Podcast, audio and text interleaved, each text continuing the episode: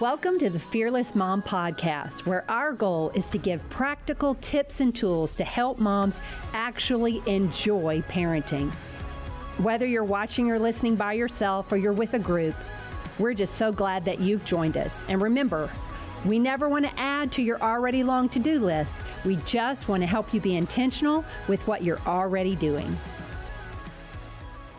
Guys, we are so excited to have a special guest with us on the Fearless Mom podcast today. Sissy Goff from Daystar Counseling and Raising Boys and Girls is here to share with us her insight from her experience and her training on, well, all things counseling, all things anxiety, all sorts of things, and depression. I know you've talked about that as well.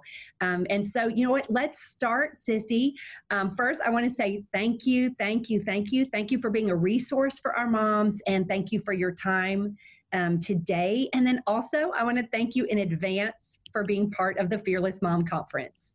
We are so excited. I'm so excited. We're going to have a blast. I'm so honored you to ask me to do that and to be on here today. I'm excited about both things. Well, I'm so grateful. Um, you know, we are always looking for practical resources, resources that stand the test of time and that stand the filter of scripture. And everything that we've seen from you guys, we, we're just hanging on to. And um, I use you as one of our resources when I'm studying. And so I love to hear um, your take on things, your perspective, and again, your experience and expertise. So let's go ahead and dive in because I've got some questions for you.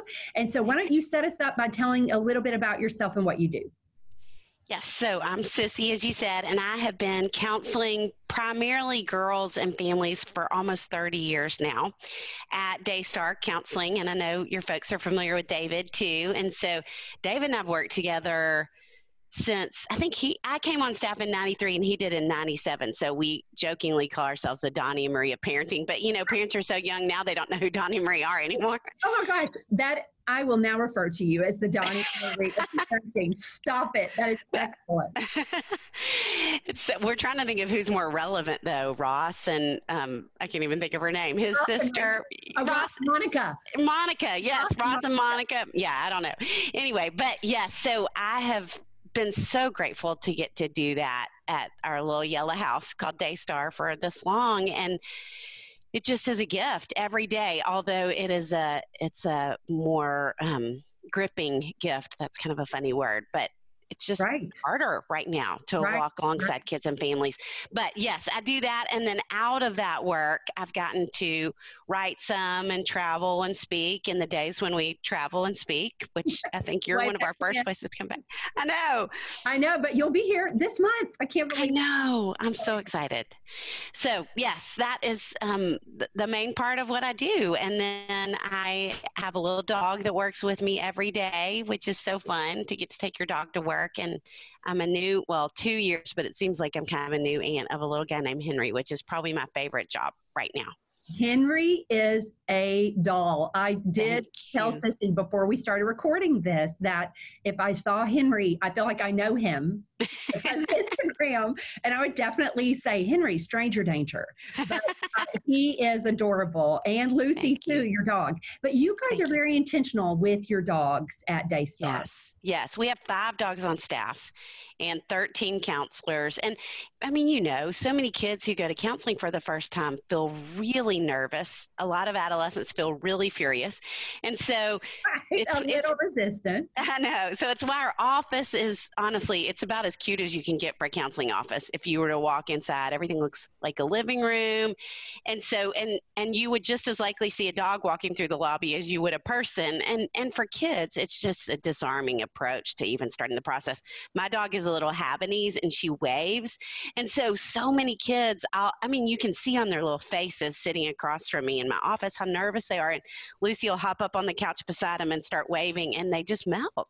So it's really one of my best tricks as a therapist you think that that is why they use dogs in nursing homes, hospitals? It's disarming for everyone. Yes, absolutely. And we recommend all the time for families to get dogs. I had we had a little drive-through book signing yesterday for my next book and a family came through with the cutest golden retriever puppy and they said, We got this dog because of you. That is one of the biggest compliments I could get in my 30 years of work with kids because I just totally agree. Yes. I feel like, you know, again, probably especially with girls, but they all hit places where other kids are mean to them and they're going to struggle. And so to have somebody to walk in the front door and they think you're the greatest thing that's ever existed. And over the years, I can't even count the amount of kids that have literally said to me, the person I talk to the most about my trouble or my problems is my dog. Yes, so they love unconditionally. And, and, yes. Kids, and, and, kids feel, adults, everyone feels that. Right. Yes. I, I and know. maybe cats do that. I don't know. Maybe so. Uh, I'm going to go ahead and say it's not the same thing.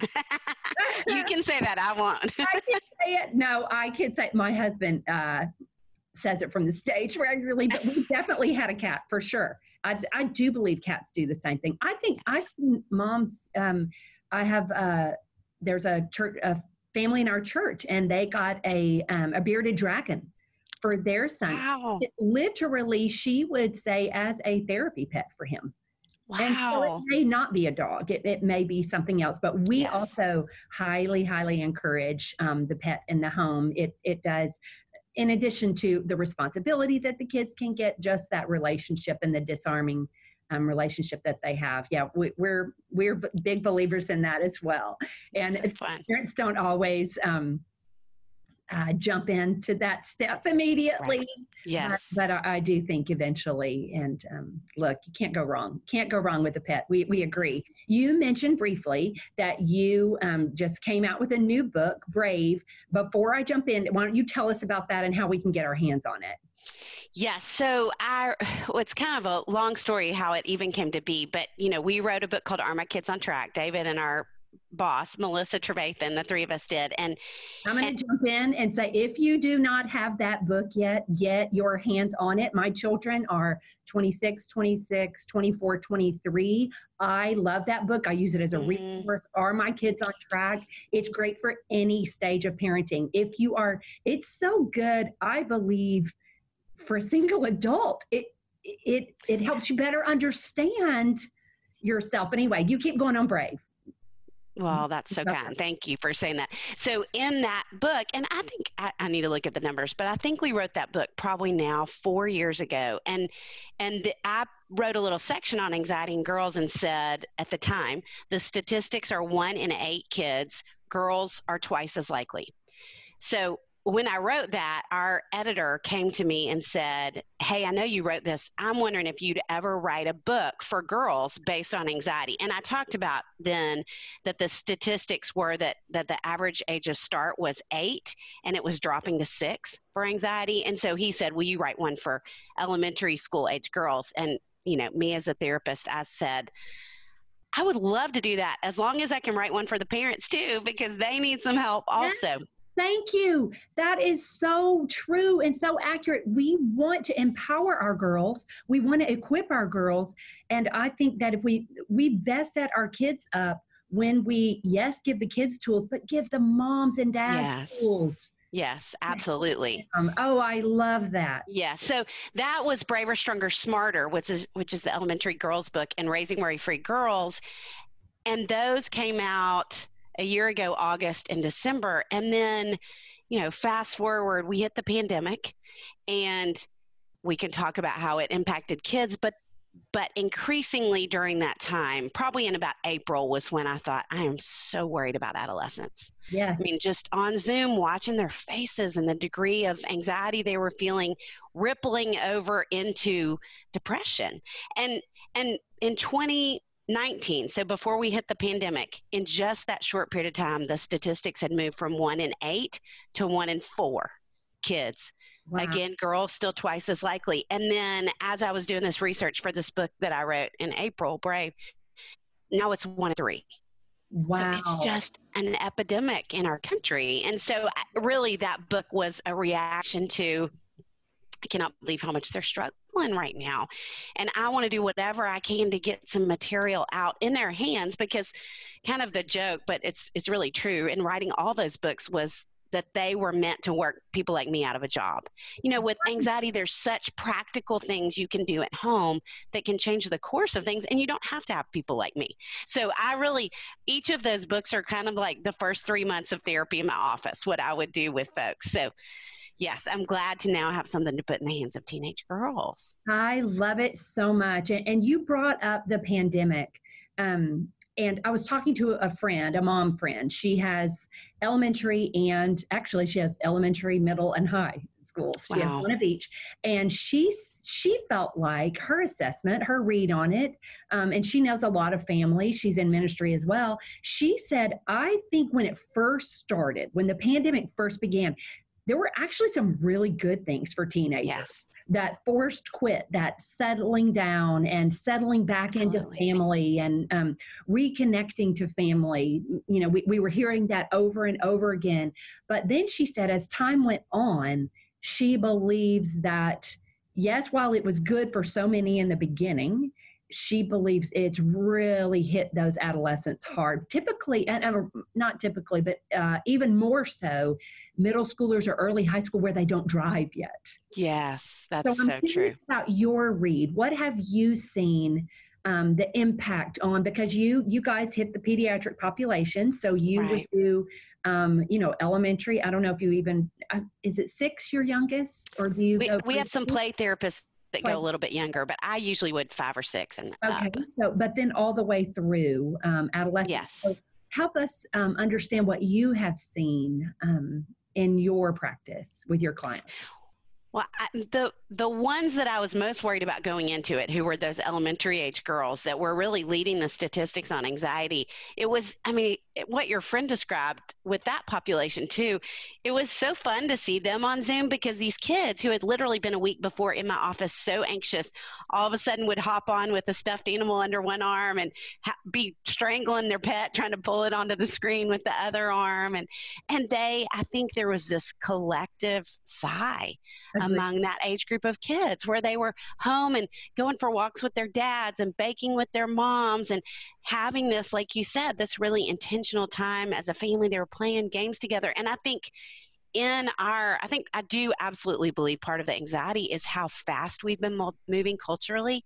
And so when that plug got pulled, I think there was this relief with that age group. And and like your friend said, I think with adolescents in the beginning, I did have kids who would say things. I mean, I remember one girl specifically who is in group counseling with me, and every week, myself and all the other girls in group will say things like, maybe you could drop one activity because she literally has three lessons or practices a day that she goes to and she's stressed all the time and you know she never could do it and she was the one who said in the beginning of the pandemic this has really taught me a lot and i think i want to do one activity a season it's it's just been too much. So all of that i think was so helpful and then as time has marched on like we talked about it's the teenagers who have been so anxious and and now i'm watching that anxiety really kind of flip over into depression especially the ones and i don't know you know i, I feel like you have people listening all over probably but i think in nashville a lot of our schools are in person but some aren't still. And those are honestly you know wherever whatever you believe about it we just have to be aware that those are the kids i think who are more isolated and struggling the most. So if you're in that situation and you have a kid who's not in school, to be really intentional about whatever safety looks for you, looks like for your family to let them connect with other kids, even if it's, you know, in a parking lot a car length away from the other child that they can shout through their window. You know, whatever it is, because that isolation i mean as long as i've been a therapist the thing that we have said the times that we have said that we're the most worried about teenagers is when they're isolated Sure.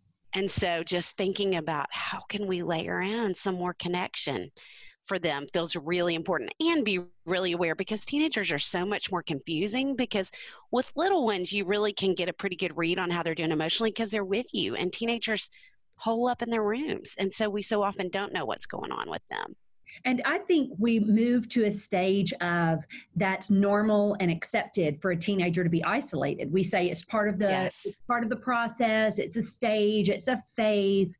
When in reality, I do believe that their their instinct may be to pull away but we have an opportunity to remind them that they are still part of the family and that we want to be with them. And um, I often served um, teenagers at my house. I, I mentioned this to David. awesome. I serve them like I said, if I put out Play Doh, I think they would play with it. they, they, wanted to be respected in yes. that transition stage, but at the same time, they liked permission to be a child. And mm. so I cut up their apple. I put it in the plates that had the ears in it. I, um, That's awesome. Miss Richard, 16 year old boys, Miss Richard, can you please um, peel my clementine? You know, can you please cut up my apple? I literally, we had steak night on Saturdays and I would cut their steak and just serve it all cut. And I think it was just that permission to be a child. And I do mm-hmm. believe that was part of the advantage when at the very beginning, kids were kids at home. Hmm. There was more so pressure true. to be more than, um, you know, who they actually felt like being when they were outside the home. I, I think that that's a great statement. But I, I, I'm curious what you would say. How can a mom tell what does it look like when it moves into depression? And moms will ask me, when should I get therapy? When should I get? And I'm like, get it now. You, yeah. you, go to the dentist preventative, you go to the pediatrician annually, do a checkup now. I tried to take my kids to the dermatologist before they hit that teenage acne so that they didn't feel like they were going because they had acne. It was already a part of our life. I love that. Yes. So, yes. Uh, can we make counseling and um, therapy, counseling groups, whatever, just a part of our lives? So, number one, that's what we always say just go. If you're asking, yeah. go. No harm, no foul. But what is it that we should look for and we could be aware of? turning into depression what does that look like i think we've all become so comfortable with anxiety by the way Right. Yes, I think you're exactly right. And and to your first point, a hundred percent. I remember a mom saying to me, you know, I just told my kids, it was our first appointment. She said, I told my kids that part of our job as your parents is to build your team. And on your team, we have an expert about your body, that's your doctor, and we have experts about your mind and your academics that are your teachers. And we're absolutely going to have an expert about your emotional well-being. Mm-hmm. So we're going to have you go to see a counselor because we our job is to build a good team around you you. And so that's what we're doing. Which that is, is such a great way. What a great way to reframe I know, it. beautiful statement. Yes, absolutely. Yeah, so I agree with you. I mean, I think preventatively, especially right now, it could be great for everybody. And I would say, you know, always with adolescence what we have talked about is you know if, if we were to pull out we don't diagnose kids at daystar but if we were to we would use something called the dsm and so in that if i read to you what depression looks like or bipolar depression even it describes most teenagers on a normal day you know and so it is really hard to tell but what we would say to parents is pre-pandemic if you know they're going to be moody they're going to be sullen they're going to be withdrawn at home that's normal and yes i love your point of but you still want to make them re-engage and be a part of the family but when we get really concerned is if they're pulling away from peers and they're not doing activities yeah. and they're withdrawing yeah. in those situations now that's harder because they may be withdrawn because of the pandemic and so I think to think about number one, to think about the things that they normally love and do they still seem to love those things? That can be a big red flag. And then I would say just to talk to him, even to say kind of what we said, you know, you're 16 and we didn't think about this ahead of time, but we'd love to still build your team. Are we, I mean, so many parents I talk to say, I just told them I want somebody to have them to talk to besides me. That's a, an adult I trust. And so to say, hey, is this something you'd ever want? And then I think so often today, which is a great benefit to where we are culturally, so many kids say that they want counseling before their parents even get there. And oh, so I, I, I, do think the, the, next generation, look, it, it's our daughter who just, um, and she's 26, uh, sociology degree and getting her master's in sociology. And she wow. is such a, um, a big believer in it and she's pushed it for our whole family. We've always talked about it, but have been to counseling periodically, but she was insistent when the pandemic hit and we were trying to do wow. ministry. She was like, okay, guys, I'm not going to ask you again. You know, leave it to our children. and, but that next generation, I do believe it that we are normalizing um, yes. therapy. We are normalizing outside help, mental well-being, and um, I, I just, I can't say it enough if you're wondering, get get good help. You can find someone in your area reach out to us if you're in the Austin area, reach out to your church and ask them. There are resources out there. Your pediatrician, yes. Yes, your pediatrician. Mm-hmm. And we're we're just big believers in it if you're wondering. And again, proactively. Um, it is even better. But I do think you can take advantage of transitions, mm. like like COVID, for instance. Just say, hey, you know what?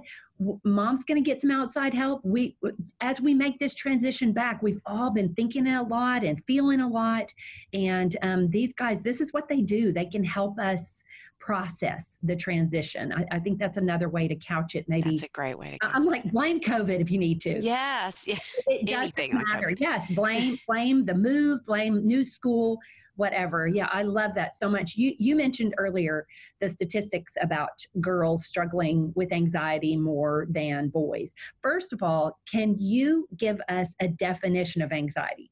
Because I, I think sometimes we overuse um, diagnosis I totally agree. and yes.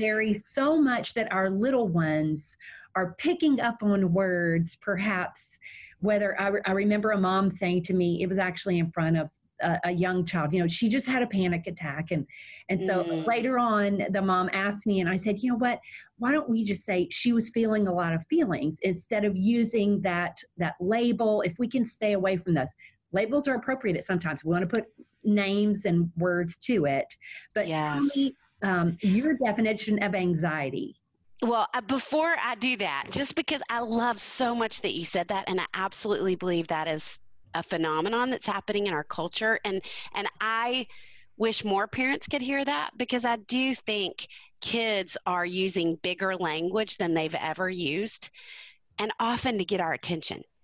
Yes. They feel like that we're not going to listen or their friends aren't going to listen until they use a diagnosis. And so I have kids who I think memorize the DSM before they even come in and sit with me.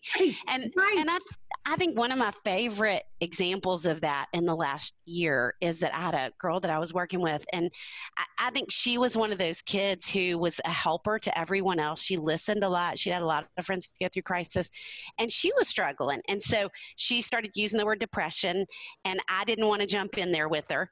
And then I think her next tactic was to start to talk about how she needed medication, and I did not feel like she needed medication. I mean, sometimes kids do, but it's right, a last right. resort in my mind. And so this mom, her mom was so wise, and she came in and met with us because I said, I want your mom to hear what you're saying because I felt like her mom needed to be aware. And so she started talking about all of this and saying, I have depression and I feel like I need medication. And her mom was sitting on my couch with her arm around her, listening, just so much empathy on her face.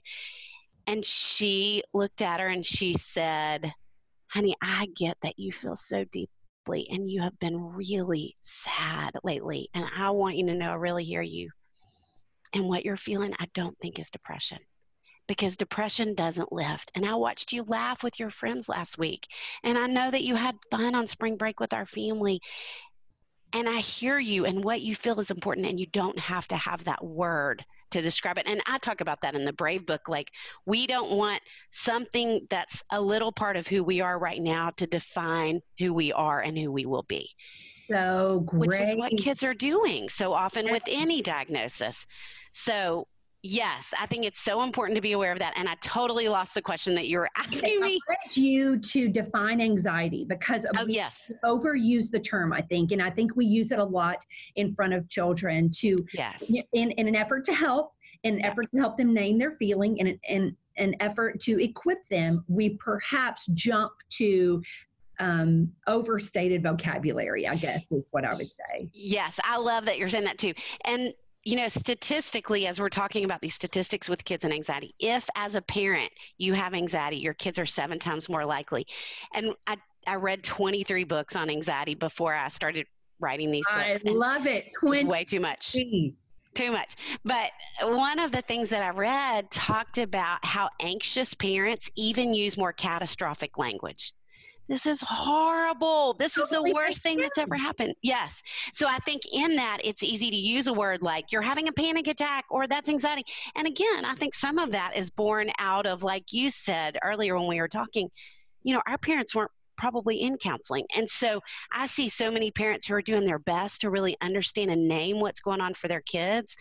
But sometimes the kids aren't there yet, even though the parents are. And so I may have had a panic attack, and I'm going to tell you that's what it is when it might not be. And so, anyway, anxiety, I mean, I would say, you know, from a clinical standpoint, there's fear that is really created by the thing that we're afraid of. It happens when, the pres- when we're in the presence of the thing.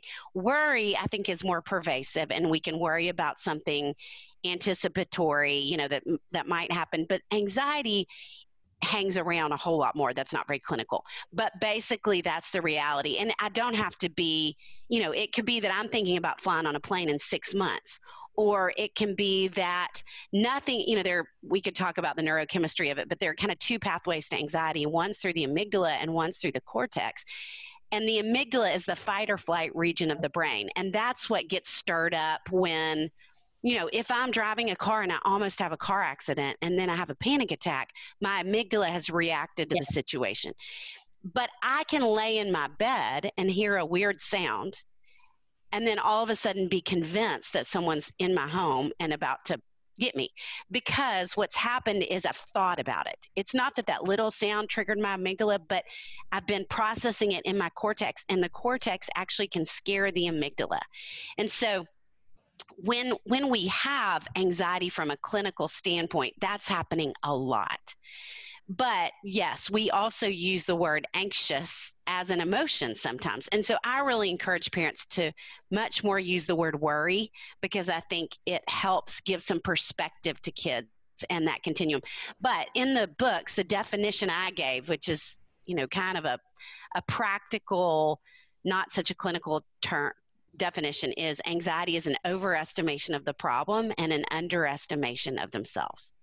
And so kids so often who are anxious get to that place where they feel like that. And, you know, we could have a long conversation about this, but statistically, the two most common responses for parents are escape and avoidance.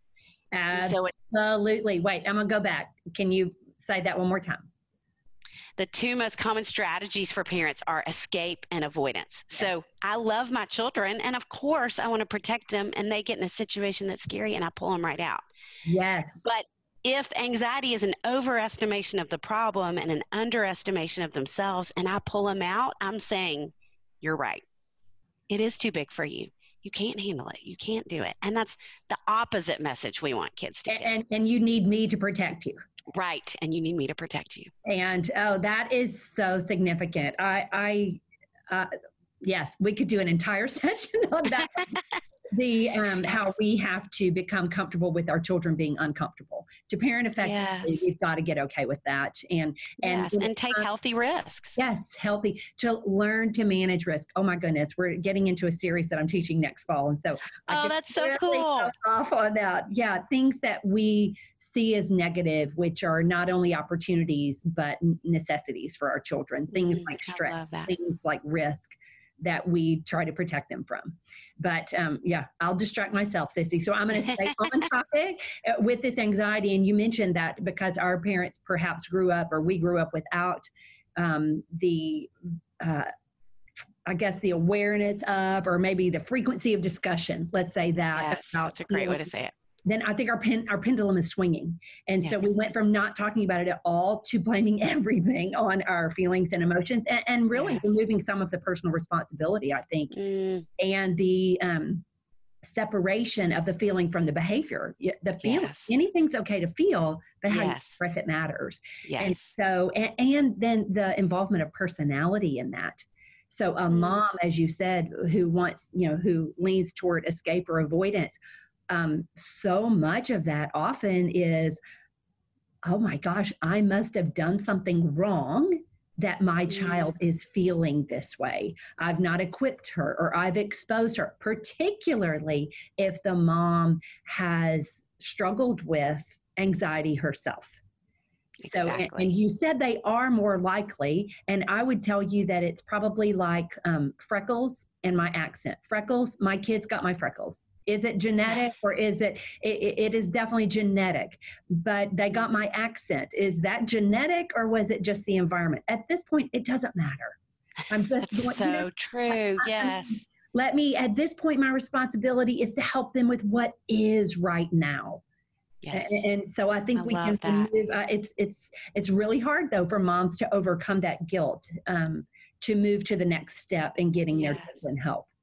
Well, but I mean, even to think about it that way, that you know, I could talk about the research for so long, but Please one of the other one of the other things I read is that anxiety untreated only gets worse. And yeah. so if we're not helping them actively push against it, it's only going to get worse for them. And so I think that that can be motivating to say you really are it feels like I think sometimes I think we want that sense of understanding because we didn't get it, but that's where we get stuck. And and then it feels like you're pushing them out into these things that in some ways you wish you wouldn't have had to do because our parents were saying rub dirt on it and get back out there. Right, a little Merthiolate in a fan. Right, right. But and so we think that get back out there was where we they missed it. But really it was get back out there without any tools to help and without any empathy so much of the time. And so when you're providing empathy and then tools to help you're giving them gift that's going to last them for the rest of their lives.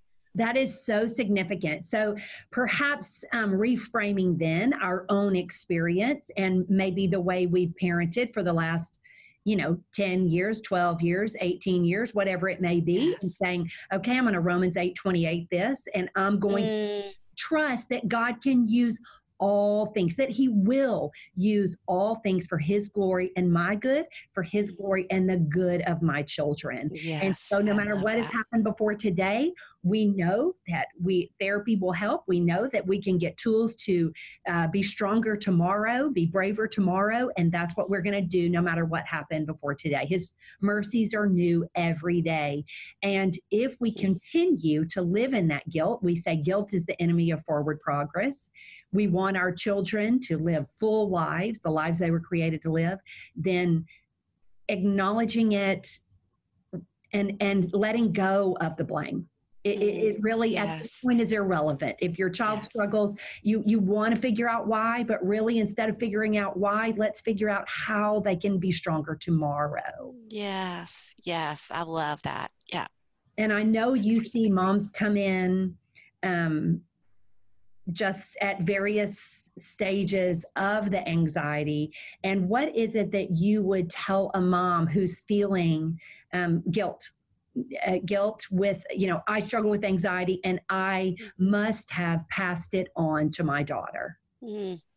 well you know i heard Dan Allender i don't know if you're familiar with him but he's kind of one of the he's a Christian psychologist psychologist who's been around for a long time, and he kind of helped shape the model of Daystar. And I saw him speak a couple years ago. And one of the things he said is that our children are one of the only relationships we don't choose for ourselves, which is so wow. true if you think about it. And so I think if you are sitting there anxious as a parent and you have an anxious child, to remember that God picked you for them Yes. And he picked them for you in both aspects. And you have what you need. And obviously, you're connected to an amazing resource in Fearless Mom that can help along the way. But I think, you know, every, he also said good parents get it right 50% of the time. Wow. I know. Isn't that freeing? Get it right 50% of the time. Yes. yes. I mean, Yes, that is hallelujah. There's no such yes. thing as a perfect parent. We say no. if you a mom who says she's got it all figured out, don't be friends with her because she's that liar. You know, no, I love that. all figured out, or she's yes. delusional, one or the other. She's a liar and, or delusional. And to your point, I think what you just said, that friend, is so often ourselves. It's our own voice that's communicating those Absolutely. things. Absolutely. And so, how do you pray through that and not only give yourself grace, but accept God's grace for you in that and His new mercies every morning? And that, you know, I think you use so much great scripture before, and I sure cling to suffering produces perseverance, perseverance, character, and character, hope. And that even if, not even if, the times that you have messed up, because you have messed up a million times, likely today on the day that you're listening to this podcast. Before breakfast, yes. Yes, before breakfast, all of those things God is using in the life of your child to create more character, more hope, more good in whatever it is. And and David may have talked about this when he was with you, but I think collectively as a staff at Daystar, we have more parents in tears in our office right now than we've ever had before because it's just wearying. Yeah. And everybody feels like they're messing up. And I think you are getting far more right than you have any idea as a parent. Uh, so, so good. We tend to focus on what we've done wrong. But if yes. we truly wrote it out, and um, I always say, um, you know, we serve the God who parted the Red Sea. So my prayer mm. after I um, uh, would yell at my children, or maybe a low parenting moment, um, I would say, "Dear God, you parted the Red Sea. Please erase that from His memory." mm, I love that. Yes. like, come on, man. I, I could. Yes. What we what we really try to emphasize though is that, um, yes, you're going to make mistakes, but you always stay in the game and you work to get better. Yes, Making mistakes absolutely. is not a, a, reason just to, oh, well, it is what it is. This is my personality, or I'm just not good at that. You mm. continue working. And that's what you guys, you give incredible, incredible resources and practical tools that moms can hang on to and implement. And, and we absolutely love that. I'm going to talk about one of your um, resources that I believe is incredibly practical, and that is Taming the Technology Monster. The it's a very short read, but it is very practical, and we love your approach. You talked about girls and anxiety and worry. Tell me what you believe, or is there? Do you see? I don't want to assume. Do you see a connection between girls' social media and anxiety? Absolutely, I do. I mean, I, I hear it every single day in my counseling office of the comparison that happens for girls. And, you know, I, I don't know how old you are, but when you and I were growing up, okay. we heard about the birthday. I'm 51. Oh, we're the same age. I want you to know that I'm 51 and literally for the last, I don't know, at least four months, I've been, t- I've been saying I was 52. I, like, it's so funny because Julie, I just said we're the same age and I'm 50. so I'm with you. Can't remember how old I am. Yeah. That's so yeah. funny. Um, but you know, I think we heard about the birthday parties we weren't invited invited to and now they're seeing it all over social media yeah. they're watching in a little snap bubble that all their friends are together on a snap map and they're not there i mean there's so much that creates more anxiety for kids and in light of that our tendency is to say we're not doing it our family's not going to do that. And, you know, everything in that book about teaching responsible technology use while they live at home with you because they're going to have access to everything when they don't. And so, in all things parenting, we're letting the rope out gradually and then pulling it back in when they mess up and they will mess up and they'll especially mess up in the arena of technology at some point.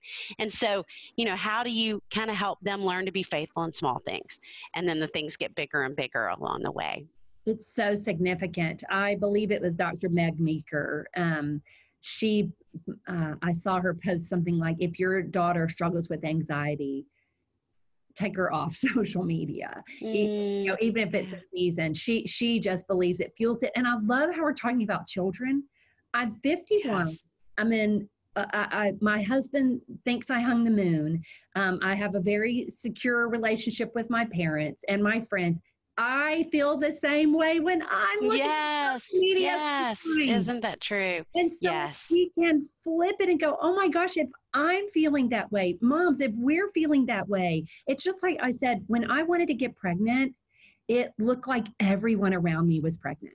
And mm-hmm. then when I was pregnant, it looked like everyone around me was wearing a belt you know it, it's whatever we yes. see it, it, we see what we're looking for whether we're aware of it or not and I, I sure do, think that a female i don't know men probably struggle with it as well I, I think you know as you said our tendency why do you think that is that girls are more likely that women are more likely well, I think we just struggle with comparison so much more in a lot of ways. And not that men aren't struggling with that or relational, but we are so wired that way from our bones that we're just thinking about it more. And I think that's part of it. Well, that taming the technology monster and your approach to gradually let go and to teach your uh, teach our children and our teenagers um, you know responsibility you give them a little bit of rope at a time. I, I we just can't say enough about it. Again i use that as a resource when i was teaching on technology. Can't say enough about that. Um, it's Thank almost you. time for us to go but i i want to um, if if there's a mom out there who has a baby a baby girl or maybe she just found out she was having a baby girl and she's thinking oh my word i have to bring a girl into this world where now um, you know the statistics are overwhelmingly discouraging when it comes to anxiety what would you tell that mom I think with a young girl, probably the two things I would think about instilling in her the most over the years. One is a sense of delight. I think Oh, girls who I are love that Turn. I think girls who are delighted in feel more delightful, and she's going to have a lot of knocks to her confidence over the years, no matter what age we're living in. So just that, like you know, the the movie. If we were doing a parenting conference, I would show the movie The Help. That Yeah. section. I don't know if you when when AB talks about you as kind, you as smart, you as Yes. important. yeah But when you watch that scene, even when she walks in the room and the little girl's in her crib, she has this look of delight on her face. love that And- word And so having time with them where we're just enjoying them is so important at every stage of their development. And it gets a lot harder through stretches called teenagers, but it's still just as important. So that is one. And then the other is, I would say, a real sense of belief in them. Mm. And I have a friend who I will never forget. She told me, she said, when I was growing up, I wish my mom had said to me, You've got this more than let me get this for you. Oh you got this mo- i'm writing this down too as you say it Yeah, you've Oh, got this more than let me get this for you. And so commuting communicating to her you are delightful and you are capable. Like you really do have this. I believe in you so much. And I love Psalm 144 12 says, May our sons in their youth be like plants full grown, our daughters like corner pillars cut for the structure of a palace. And you know, you think about corner pillars and they're beautiful and they're strong um, and they hold up so much. And as a girl, still, and as a woman, we are, all of you women out there who are listening, you are holding up so much right now. much. yeah And so for her to believe she is delightful and beautiful and so capable, I think props her up to feel like that's I am. I can be a pillar. I, am. That's it. God I made me to be. I read the other day, um, instead of teaching our girls to wait for um, a knight in shining armor, we should teach them how to wield a sword. Ooh, that's good. That's awesome. I love that Yes. so much. Okay, Sissy, thank you so much. I want to end up with the rapid fire. Okay. Okay. Throw some things out just so our listeners can get to know you um, a little bit better. Okay. And then don't let me forget before we close, I want to, you to remind us one more time how we can get our hands on all your resources. Okay. Okay, so here we go. Ready? Just answer one. Try Okay. not to say both, okay? Which And I don't explain it, I just say the word just say the word. Okay. Here we go. Beach or mountains? mountains, Rock or country? country. Yeah, you're from Nashville. Did you really Yeah. have I, I, David, I'm like, did you have an option there? Probably. Burgers or pizza? Burgers. Early bird or night owl? It's changing. Early bird lately. Me too. Same. Really? I would have said night owl. Yeah, we're the same age and we're both early birds. Okay, saver or spender? I knew we were friends. saver, I think. Book or movie? TV, That's good. Fast food or fine dining? fine dining. Wait, do you have a favorite TV show? You know, I TV um made me wonder. One show that I've watched recently that I really loved was called Ted Lasso. Okay, I don't know it. It's cute. It's Okay. really. I mean, Oh. it's got a little inappropriate language mixed in there, but it's Thanks for cute. the disclaimer. Yes. Uh, we're super into. I'm totally distracting myself. We are super into um, English, like British uh, crime shows. I definitely have to use subtitles, but we've noticed that it's a little bit cleaner. They may have a little bit bad language, but we, we've noticed it is um, cleaner than our American shows. Anyway, That's okay, fun. I distract myself. Uh, five minutes early or five minutes late? Five minutes early. Phone call or text? Text. Uh, night out or night in? Night in. Okay, is JT Justin Timberlake or James Taylor? Oh man, because I have a sister in her 30s, probably Justin Timberlake, but my heart would say James Taylor. Oh my gosh, my daughter, when I was reading these to her, she's like, Seriously, mom? That's an awesome question. so fun. Well, thank you again. I remind our listeners one more time how to get their hands on all of your resources. Well, our website is raisingboysandgirls.com, so that is always a place to connect. And then we have a Raising Boys and Girls Instagram account, and then I am trying to put out as much helpful information on my own Instagram account here lately, especially about anxiety. That's just my name, Sissy Goff. Okay, great. So you can um, any of those places find them. You can also find them if you search for them on our Instagram. We follow both Sissy and um, Raising Boys and Girls and Daystar Counseling um, for more resources. And then um, your new book. Give us the title one more time. Brave: A Teen Girl's Guide to Beating Worry and Anxiety. And then we also uh, highly recommend raising um, worry free girls for moms, and Thank then you. also braver, smarter, stronger. Uh, there's For so many, but girls. for me, I think Are My Kids on Track and Taming the Technology Monster? I love those too. And um, thank, Thank you, you. thank you, thank you. We are just Oh, I'm so delighted to get to be with you. grateful to be And we we would be friends, and we are friends now. We are already fr- and now we'll be like real friends when you come to the conference and we see each other. We'll each get other. to hang out. I'm so excited about it. Me too. Um, Me and you guys, thanks for listening. And um, we look forward to um, hopefully you guys tuning in to the conference as well. We're so glad you joined us today. You can get more resources and information at fearlessmom.com.